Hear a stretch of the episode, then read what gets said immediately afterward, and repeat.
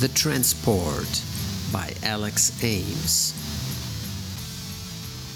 You are listening to The Transport, a sci fi military action thriller audiobook podcast, written and performed by Alex Ames. The music throughout the podcast is the song The Last True Boss by Kumiku, available on the freemusicarchive.org. Welcome to episode 3 of The Transport. Settle in wherever you're sitting comfortably, get a trot on when you are exercising, relax. Another three chapters of The Transport awaits you. My name is Alex Ames. I am just here to remind you of three things. If you like what you hear and like to support me by the book The Transport, it's available almost everywhere. If you like my style of writing, check out my other books. You'll find them on my webpage at www.alexames.net. If you want to make sure that you don't miss out on any episodes, head over to your favorite podcast service and subscribe to the podcast. The links are either available on my homepage or simply run a search. Episodes come out every Monday. And off we go with the story. We left off last week with Leo Parker, a lowly data programmer at Legion Analytics. He came to work in the morning and encountered the woman of his dreams arriving at her first day of work, Eva. But she is so out of reach, Leo doesn't keep his hopes up. In the meanwhile, Herbert, in the secret lab in the Legion Analytics basement, fought it out with his boss after the syringe attack had failed. But eventually he managed to subdue his boss and stuffed him into a bathtub. He pours in some milky fluid and something green, something alive that seems to attack his boss in the bathtub. Sina, meanwhile, and her special transport team were led into the side hangar of the secret lab and laid eyes on the object for the first time. And all thought the same this object is not from here. And off we go.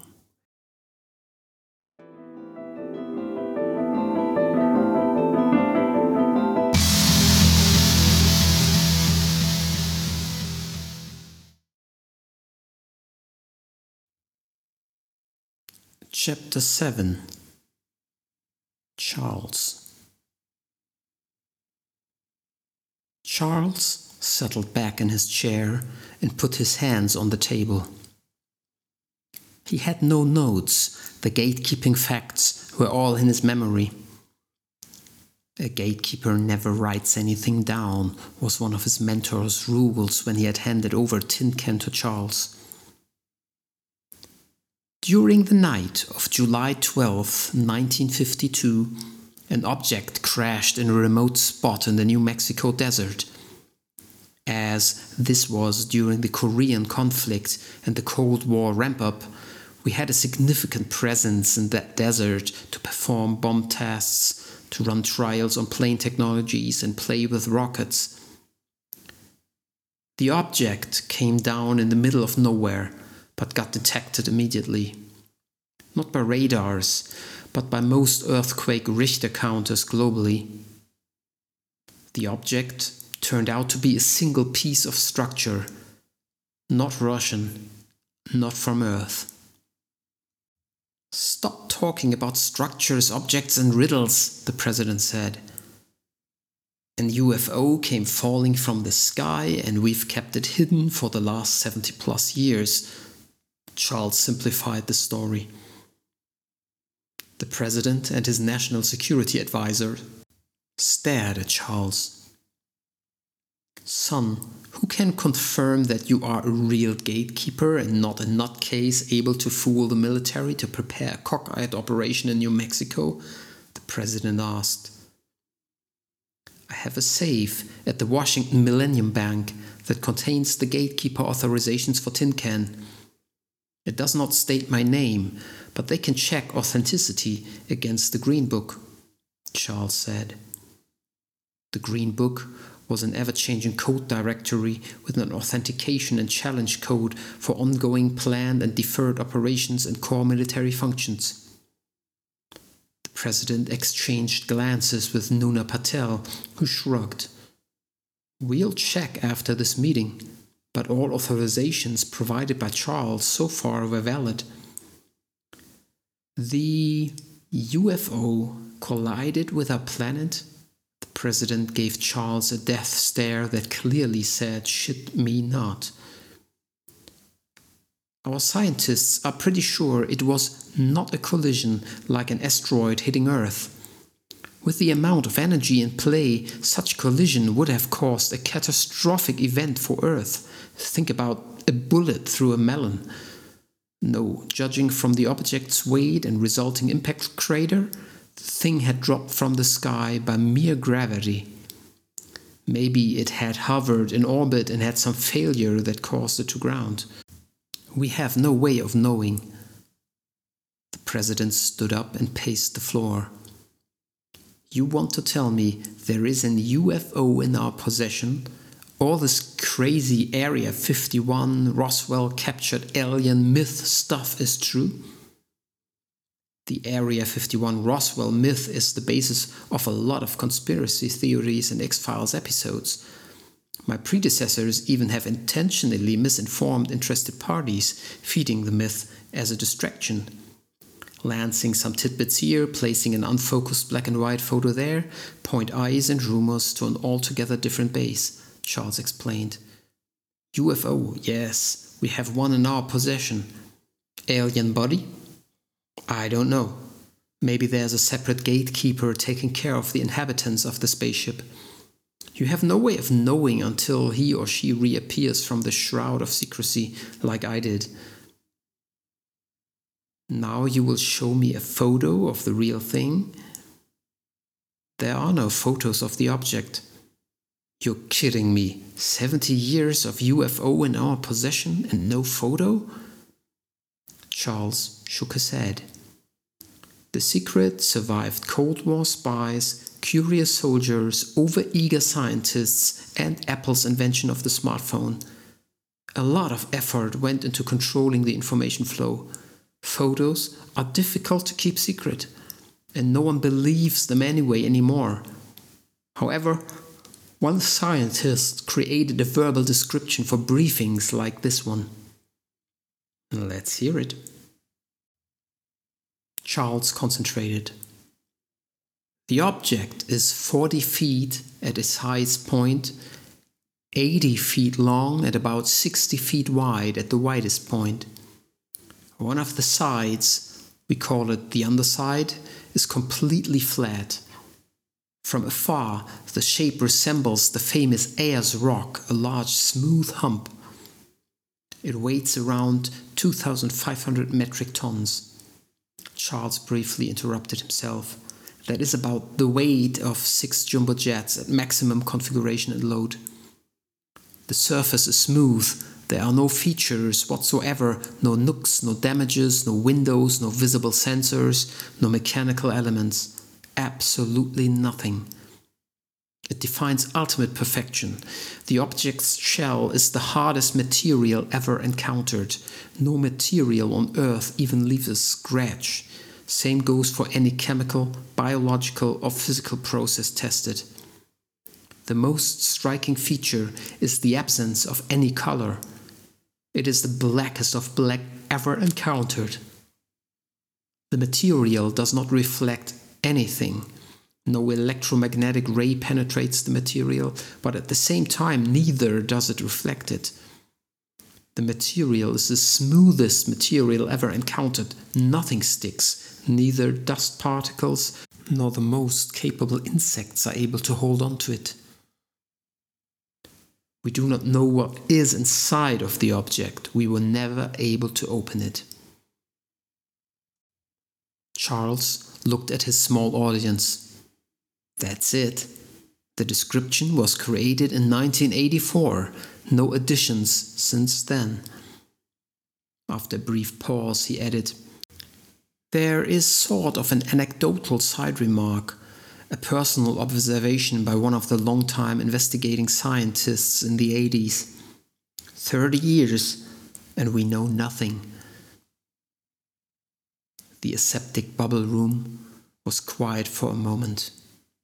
Charles was done with his explanation, and his audience digested the incredible news.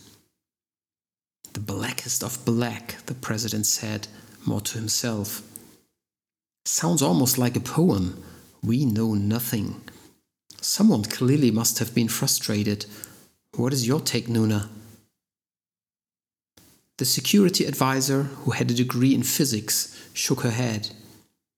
Must have been a dream job for any scientist involved, and a big letdown when they achieved nothing. Absolutely fascinating but somehow logical. If indeed it is a spaceship, then it must have an extraordinary hardness and density. Not the flimsy stuff we shoot up into space because we need to save weight to overcome gravity. And it must contain technologies that are far beyond our capabilities. So you believe, Charles? Oh, yes, absolutely. I will verify, of course. The president chewed on the information for a moment shook his head briefly, and turned back to Charles. Go on with your tin can story. Let me give you the historical timeline. In 1952, the object arrived. A secret base was built in the following years when it became clear that we had a major find on our hands. Located about 40 miles southwest from the town of Veracity, New Mexico, in 1954, the object was moved into Hangar 3 of the new base, one of the most difficult operations of its time due to the size and weight of the object. Remember the large units that carried the moonshot Apollo rockets to the ramp? They were originally developed for the transfer of tin can. The object was inspected for the next 30 years by the brightest minds of the USA, UK, France, and Japan. In 1984, it was decided that no progress could be made. The scientists created a final report. Tin Can was mothballed, and everyone went back to the drawing board. We have an extraterrestrial spaceship in our possession, and we stopped researching it? The president looked disbelievingly at Charles. That makes no sense. Did we run out of money? Sir, we ran out of ideas. Thirty years and we know nothing, Charles cited again. What about that final report? That must have contained something. You've essentially heard the final report through my mouth, half a page. The full documentation, every test and measurement ever run on Tin Can, is stored at the New Mexico site. At least, that's what my predecessor told me we never were able to understand what the object was. Lots of theories, sure, but the object would not give us a single answer. And we are sure that this is a spaceship and not some sort of asteroid? Patel asked. Yes, the flat underside clearly has some sort of function. No nature made object would have this feature. Additionally, the surface defies anything else ever seen coming from cosmic space. It's simply too perfect. But in the end, this remains a speculation too, as we were never able to look inside the object. What happened after 1984? Nuna Patel asked. At selected research offices around the globe, some brilliant heads started to think about different approaches The president looked at Charles. I guess this is where you come in? Yes, that is the reason why I got into action recently. Charles breathed in deeply to steady his nerves. The report called Tin Can's Outer Shell the hardest material ever encountered. Density and energy absorption coefficient makes it a super hard shell. But density is just a state of mass and mass, as we know from Albert Einstein, is just a form of energy. To overcome the energetic fabric of the spaceship's shell, you simply need more energy, a new category of energy. Crack the eggshell harder and it will break eventually? The president simplified. Exactly, sir. And where will this energy come from? Have you heard about HEPCOL, the high energy proton collider? The president completed. $4 billion, the biggest machine on the planet. I joined Obama cutting the ribbon in 2016 when I was still a senator. President Clinton signed off on this international scientific initiative in 1993 and secured the long term funding. Official story was to bring America on par with the Europeans who were extending their own CERN in Switzerland.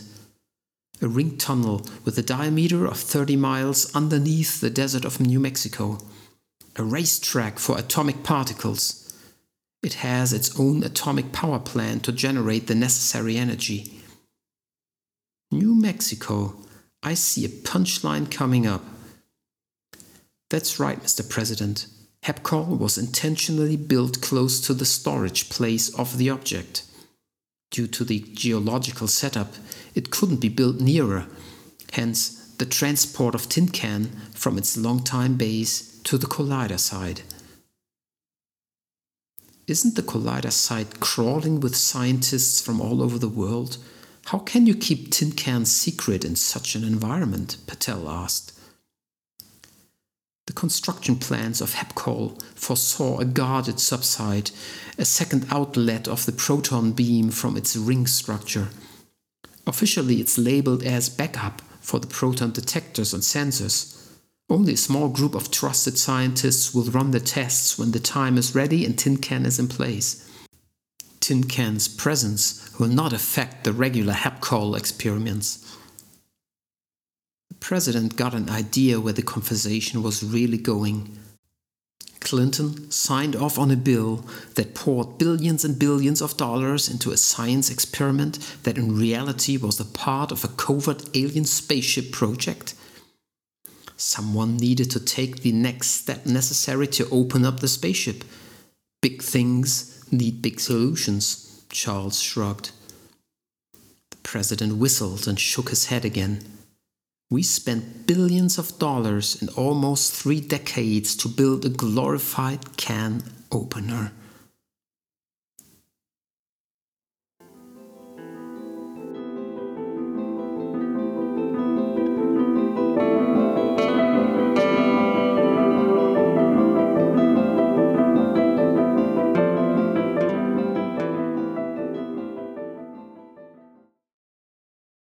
Chapter 8 Herbert The thrashing subsided, and Carling swam groggily in the now reddish fluid. Herbert hoped that the injuries of his leader were not too serious, as Carling would need his strength for the coming 36 hours.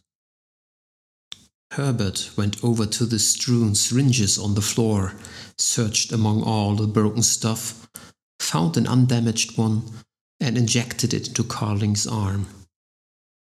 The first roofie shot was disabled, and the second shot with a stimulant brought the host around. And indeed, after two minutes, Carling had his eyes open, and after five minutes, climbed slowly out of the bathtub by himself, shivering from the cold and the shock. Thin bands of blood ran down his legs. Herbert handed him a towel. Shit, that hurts. Carling groaned and gently dried himself between the legs. I almost forgot how inconvenient those hosts can be. It's been a long time, Supreme Commander. Welcome back, Herbert said. He was less worried now. The first conversion always was the most crucial one, as the organizer had to run things alone. After that, with four hands, things got considerably easier. Not a very robust species, Carling complained. He was dried up now, still naked, and started to flex his muscles, move his limbs, and roll his head. He closed and opened his fingers, guest and host acquainting each other. You are still bleeding, Supreme Commander. Herbert fetched another towel and a diaper from the pack in the corner. Carling cleaned up again, slipped into the diaper, and dressed himself. We are in time? Carling asked. Yes, all good, Herbert assured him. You will ask senior management next? Carling nodded. That's the plan. Cut off the head. He checked his appearance. Looking good? I should have installed a mirror, Herbert thought. The real deal. The diaper's bulk shows underneath your chinos if you look closely, and your host's gait might have changed, but that can't be helped. Better than a bloody spot between your legs. Don't forget to check for leakage and change the diaper after some hours. He moved to another table and handed Carling blister packs of over the counter medications against pain, inflammation, and fever. Take two of each now and one more every six hours. Otherwise, you might get too distracted by your injuries. Carling swallowed and pocketed the reserve. Are we good on syringes after the mess? Didn't do a count yet, but we might need to improvise for some conversions. For the rest of the day, we should be okay. Tomorrow morning will be harder. His commander did not frown, but he corrected his posture, which Herbert interpreted as unhappiness. Lead me to the weapons, Carling asked. Commander, shouldn't you get on the way to fetch the next host? Carling stared Herbert down.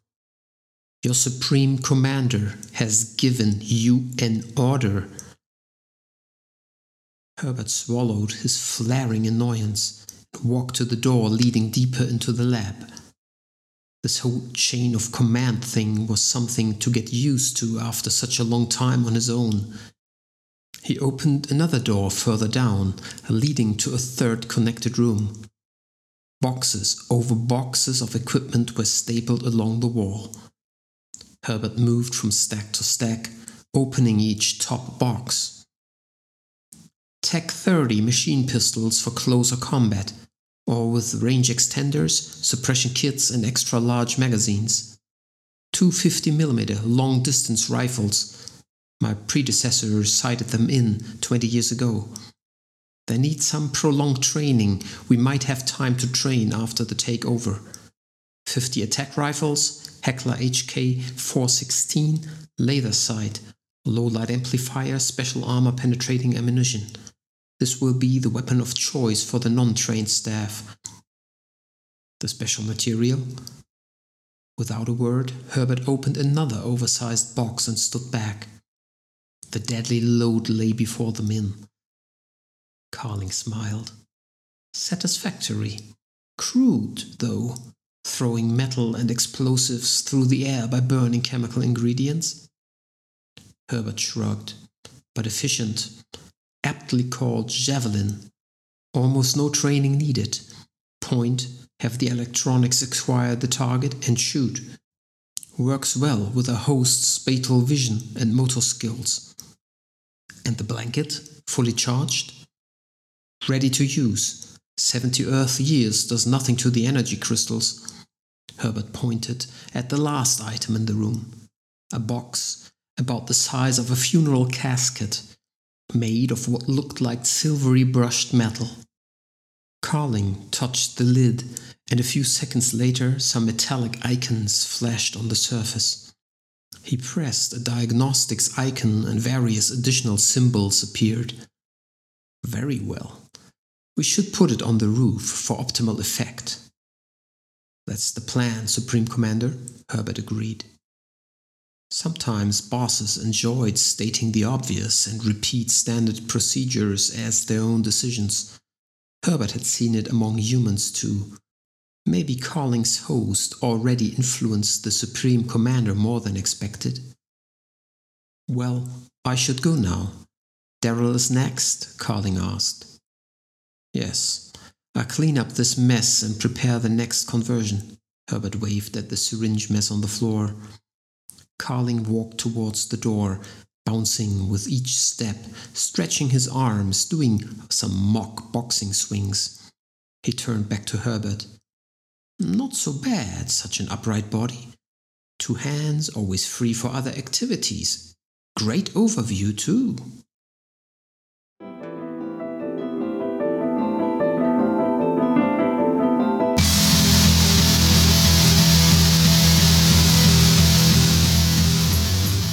Hi, Alex Ames here.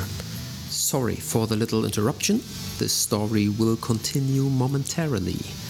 If you like a good thriller, check out my 2020 novel, COVID Trouble. COVID Trouble is a novel in my ongoing troubleshooter series featuring the corporate troubleshooter Paul Trouble. COVID Trouble takes place in Paris, France after the first lockdown of 2020, just when life seems to normalize again during the worldwide life threatening pandemic. And France is getting ready for some well earned summer vacations. Someone is poisoning supermarkets with the virus. Is it a lunatic? Is it a terrorist act? Paul Trouble will find out. A lot of bullets will fly. There are car chases, gunfights, rooms full of dead people, deadly fire traps, and many, many, many ways to die. COVID Trouble is available as ebook at most online retailers and as paperback at Amazon and some other retailers. Check it out, it's a ride. It's inspired by the current events of that crazy, crazy year 2020 COVID Trouble is the name. Alex Ames, the author. That being said, buy the book. And now let's jump back into the transport.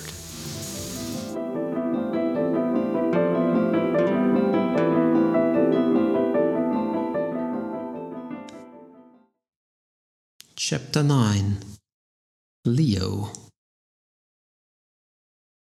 the current boss of the data analytics department had changed two things after he had started about three months ago.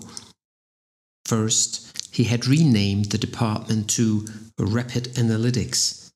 Time is money, folks. Quicker results in the hands of our scientists means earlier revenues. Second, the new boss had introduced agile project management and enforced a daily stand up routine. Pity it's not daily stand up comedy. Leo would have liked that.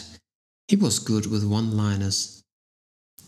Instead, every morning at 9:30, the data analy- uh, rapid analytics team would gather around the large status board that contained small cards with new and pending tasks, and everyone would give a short update to the rest of the gang Leo hated this waste of time. Why would anybody be interested in the analysis task of anyone else? An analysis was an analysis, and in this company, yesterday's analysis was the same as the new one tomorrow. Standard stuff, no challenge. Extract, load, transform, report over and out. They were drones in a hive, after all. He is ordinary, the Foo Fighters played in Leo's head. Leo? the boss queried, snapping him out of his head-banging musical dream. Yeah, uh, today I plan to finish the PC34 report. It needs some data remapping. After that, I'll take the next assignment from the board, TP133, if you are okay with it. TP133 is better with uh, Stacy, the boss suggested. He was always micromanaging the team's assignments, the opposite of the agile organization approach. Leo could see from his colleague's vacant look that she didn't care one way or the other. But the boss liked Stacy, and the TP133 was cutting edge stuff and the future cash cow of the company. Good exposure for her. Perhaps the boss wanted to get into her pants. Good luck, man, I've seen a hunk of a husband. All right then, it is the quality threshold report for me.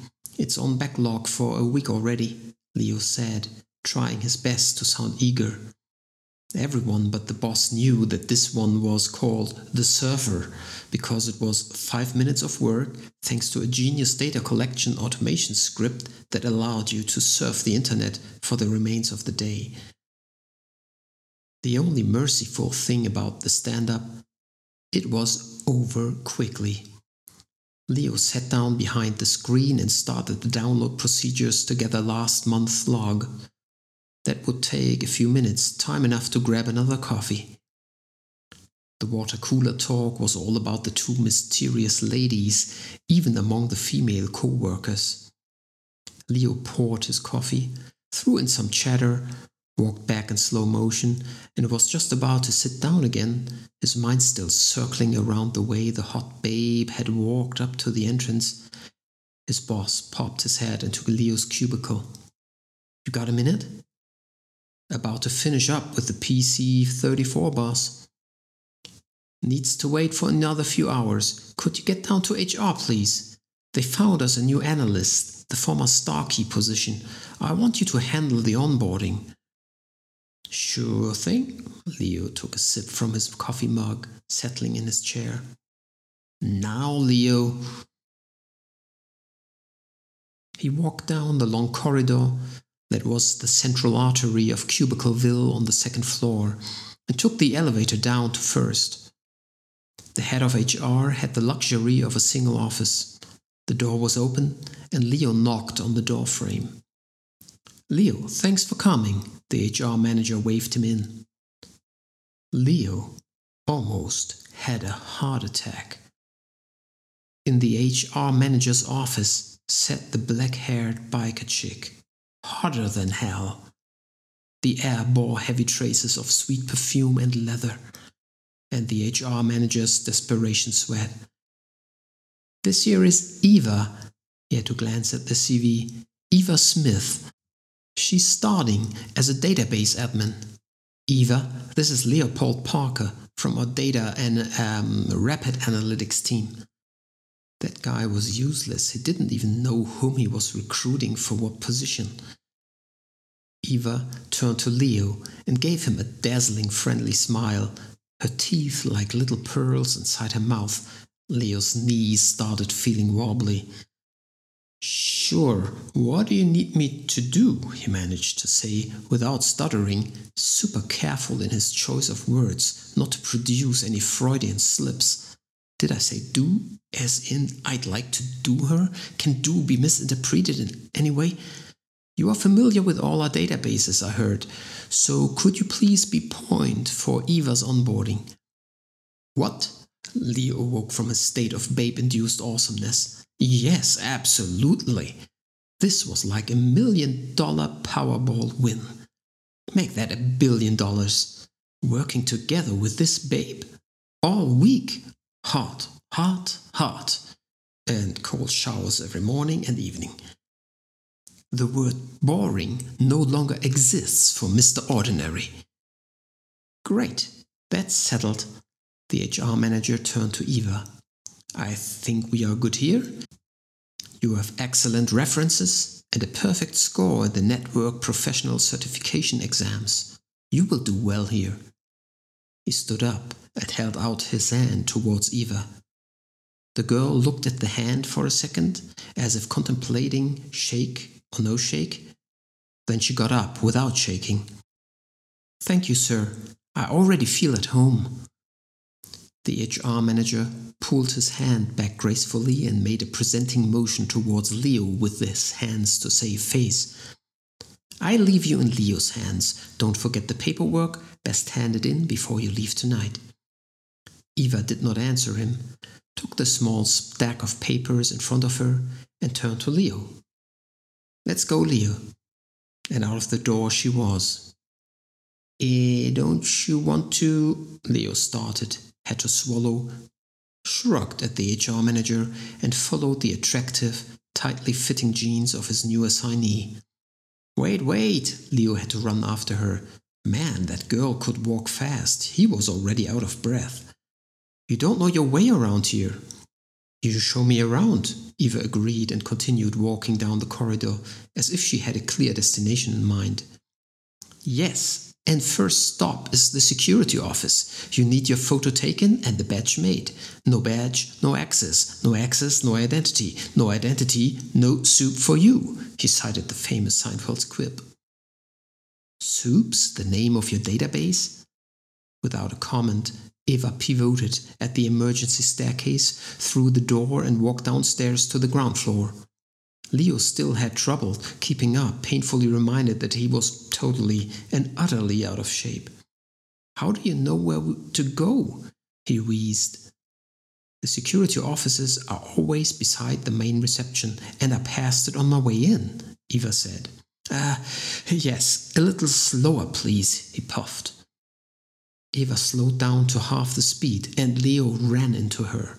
It was like running into a truck. She did not even sway, even a bit. Ouch! Are you a boxer or bodybuilder? Leo exclaimed. She smelled of leather and shampooed hair, and Leo felt dizzy from the brief contact. He could kiss PC 34 bye bye. No way in hell he would be able to concentrate to finish that report any time today. You asked me to step slower, Eva said. No, I'm not a boxer and not a bodybuilder. You could have fooled me. Leo rubbed his rib cage where her shoulder had hit him. Go on, through the door and to the right. I know, I told you. Yes, you did, young Padawan, Leo said. That gave a small smile from the girl, worth about a million dollars. One hour later. Where did you go to college? Leo attempted small talk while they waited for Eva's newly installed computer to run through the first time updates. She looked up from her paperwork. Leo saw that she was a quick walker and observer, but handwriting was not her forte. The letters were all in caps, and she was still in the address section on the first page. Cal State, LA, Computer Sciences. And you? Computer Sciences, too. I'm a flyover country product, Kansas State, Leo said. Moved out here for the job some years ago. And you master all the databases? I master all the important databases, Leo said. I don't care about the HR or financial system, but for science and research, our core business, sure. I work with all of them. Ever analyzed biostatistical data and gene analysis results? She hesitated. I did, but probably not in the same way as you. Genes are genes and trials are trials. What can be different at our competitors? Cross species splicing, master integration matrix, multidimensional adjunctivity. Yeah, I think you'll fit in well with some R&D ed hacks from third and fourth floor, Leo remarked, not understanding a word she had said. Aren't you an egghead too? Eva cocked her head at him. I'm a geek. She looked at him a little longer, something going on behind those large brown eyes of hers. The same small smile as before appeared and vanished, and Leo could have killed to see it again. Then she turned back to her forms. After a moment, Leo was able to tear his gaze away from this beautiful creature and started to install the necessary software on her workstation concentrating very hard to remove that girl from his fantasies, failing utterly. Another hour later, Eva received her designated database accesses. Leo showed her the documentation and left her alone for a while to figure out things. He still had the PC 34 report to take care of. After an hour, he fetched coffee for Eva and himself and came back to her desk. She was perched close to the monitor, four terminal windows open, all streaming data. Didn't know how you wanted your coffee, so I brought you sugar and milk separately. She did not move her head and said, Thank you, Leo.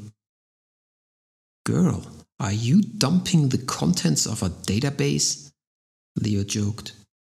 No, that is my way to check the contents and get an overview. She stopped the stream on each window before she looked away from the monitor and looked at the coffee. Black is just fine, thank you. But she did not pick it up.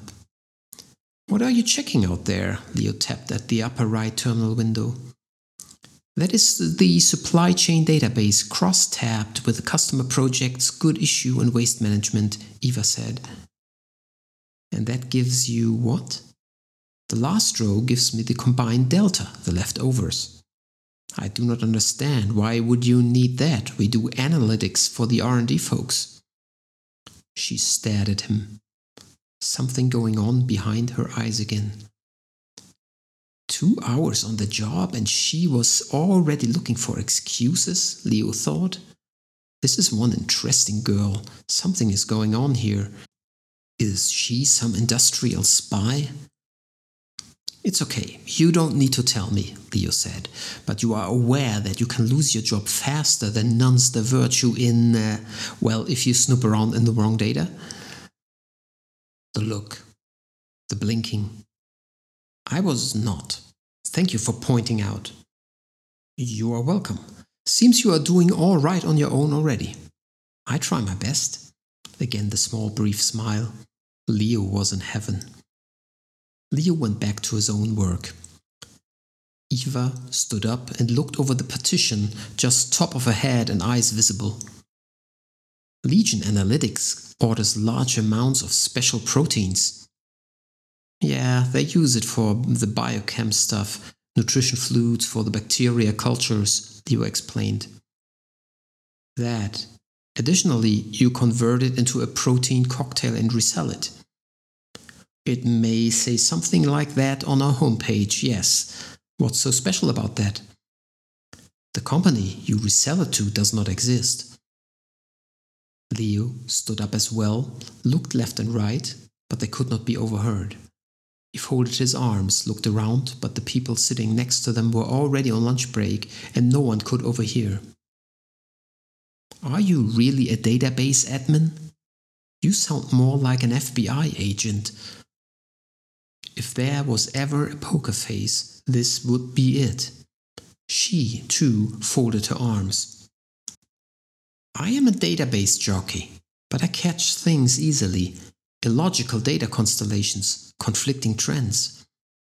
By staring at four terminal data streams at once, get out of here, threw another Seinfeld classic at her.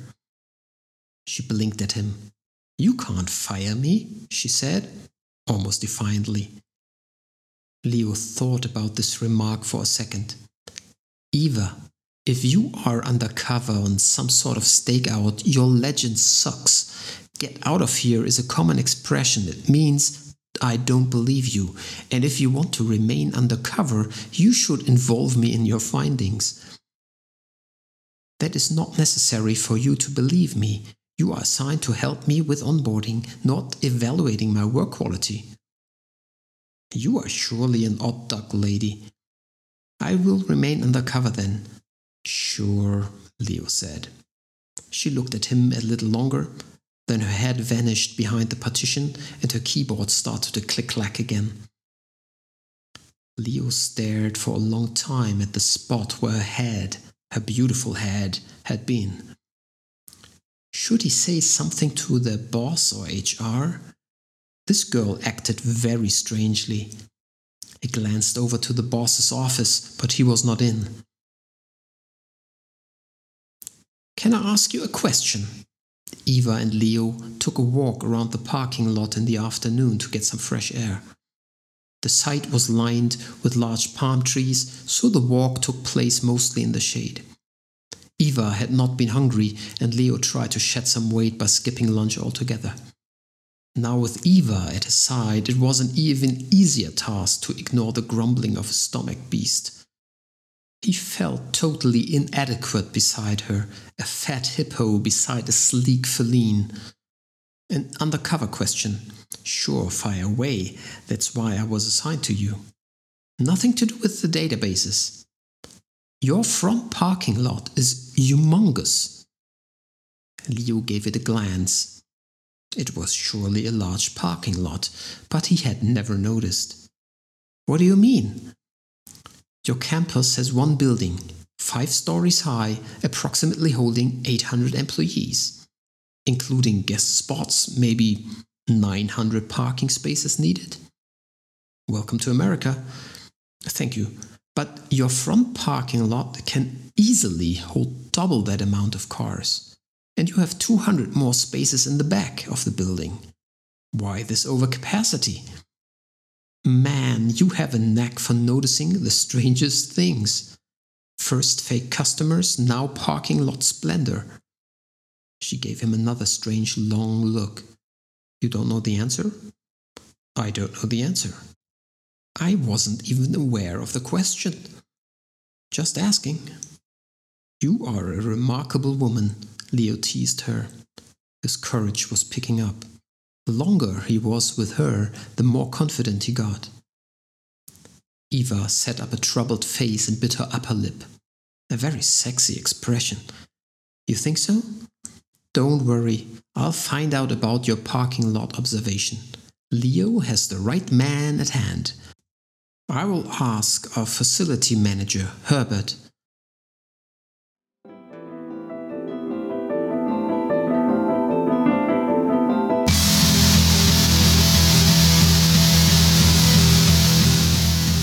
This is it for this week's edition of The Transport, the sci fi action thriller written and performed by Alex Ames.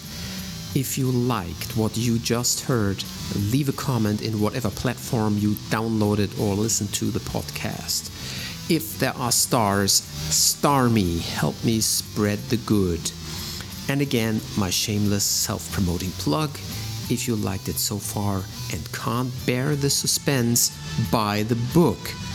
If you can bear the suspense, buy the book. And another shameless self promotion if you liked what you heard and think that many of your potential customers might be listening to this podcast too, feel free to contact me at alex.ames.writing at gmail.com or send me a private message on Twitter or Instagram at alexameswriting, one word. The middle section of this podcast could be reserved for you. And that's it. For real. Wherever you are, whoever you are, thank you. Take care. I hear you next time. This is Alex Ames. This was The Transport. Over and out.